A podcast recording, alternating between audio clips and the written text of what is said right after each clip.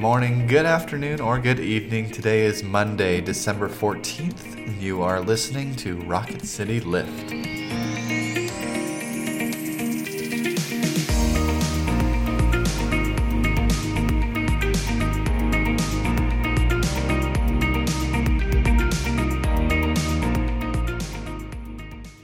Everyone. Welcome to Rocket City Lift. I'm Tara Bulger, And I'm Brett Goodeman. and we come to you three times a week and try to bring a bit of a spiritual lift to your day.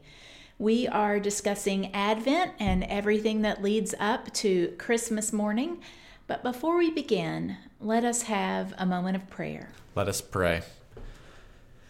Come, Lord Jesus, make in us something new. Change what needs to change, transform what needs to transform. May we fix our eyes on you this Advent season. Amen. Our first scripture reading is from the first chapter of Luke's Gospel, verses 46 through 55. This passage is often called the Magnificat from the Latin beginning of the word magnify. And I just wanted to give you a little bit of context. Mary, the mother of Jesus, has been visited by an angel and told that she will um, bear this special child into the world. And so Mary leaves and goes and visits her cousin Elizabeth, whom she is very close to. And Elizabeth confirms that yes, she knows something special is happening too. And so this passage is a song that Mary sings, but because I like you, I will read it. my soul magnifies the Lord, and my spirit rejoices in God my Savior, for he has looked with favor on the lowliness of his servant. Surely from now on, all generations will call me blessed. For the mighty one has done great things for me, and holy is his name. His mercy if, is for those who fear him from generation to generation. He has shown strength with his, with his arm. He has scattered the proud in the thoughts of their hearts. He has brought down the powerful from their thrones and lifted up the lowly. He has filled the hungry with good things and sent the rich away empty.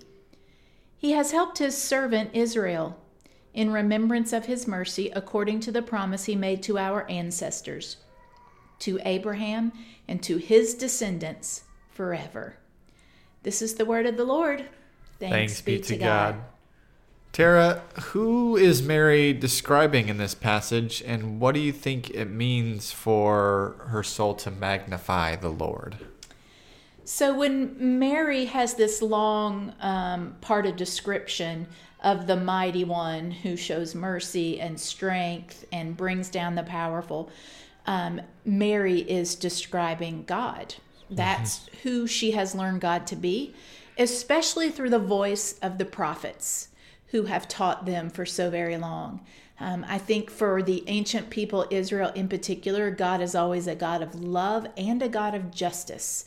And so this is who she is explaining God to be, and that in some way, that God who values even the lowly things has decided to use her, um, a young girl in antiquity who would have been the lowest. Mm-hmm. And so I think when it says, My soul magnifies the Lord, the idea is that there's something happening within her um, that is increasing the awe that she normally feels mm. about God. Mm-hmm. What do you think? Yeah, what I think is so beautiful about this song, well, other than every part of it, but specifically that Mary draws in the particular. She places her own self within the story. As you said, this this favor that's been shown by the Lord to her, a lowly member of this society.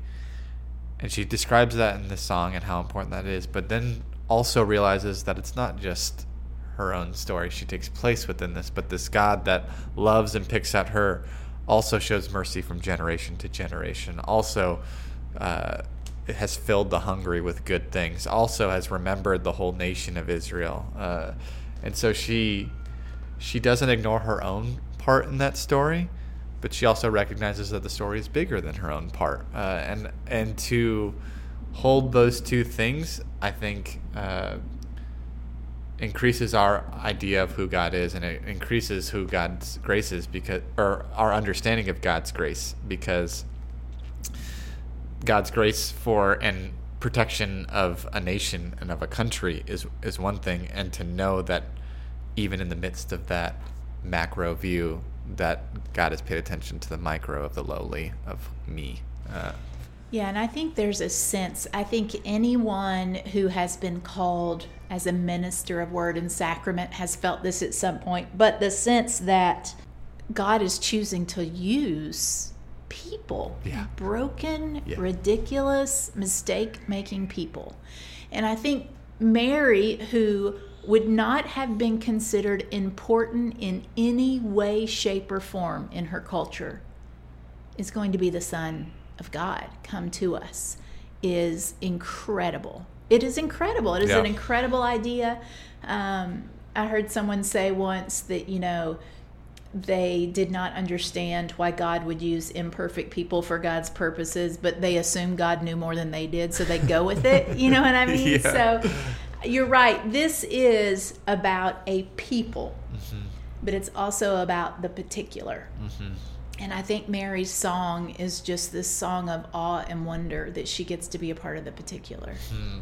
It's it's it's essentially a more beautiful way to describe what your friend said. Yeah, right? Yeah, yeah, yeah. I don't know what you got going on here, Lord. I don't think this is the best plan, but we'll go with it. Yeah. yeah, I think so. And so, with that, we will close with a quote from the minister Nadia Bolz-Weber from her book Accidental Saints. She writes There's a reason we see Mary everywhere. I've seen her image all over the world in cafes in Istanbul, on students' backpacks in Scotland, in a market stall in Jakarta. But I don't think her image is everywhere because she is a reminder to be obedient. And I don't think it has to do with social revolution. Images of Mary remind us of God's favor. Mary is what it looks like to believe that we already are who God says we are. Wow. Thanks be to God for Thanks that. Thanks be to God for that. Thank you all for joining us today. We will be back on Wednesday to continue our discussion during Advent. Now, may each of you go out to love and to serve, to be well, to care for yourselves and others, knowing that the grace and love of God is upon you. Amen. Amen.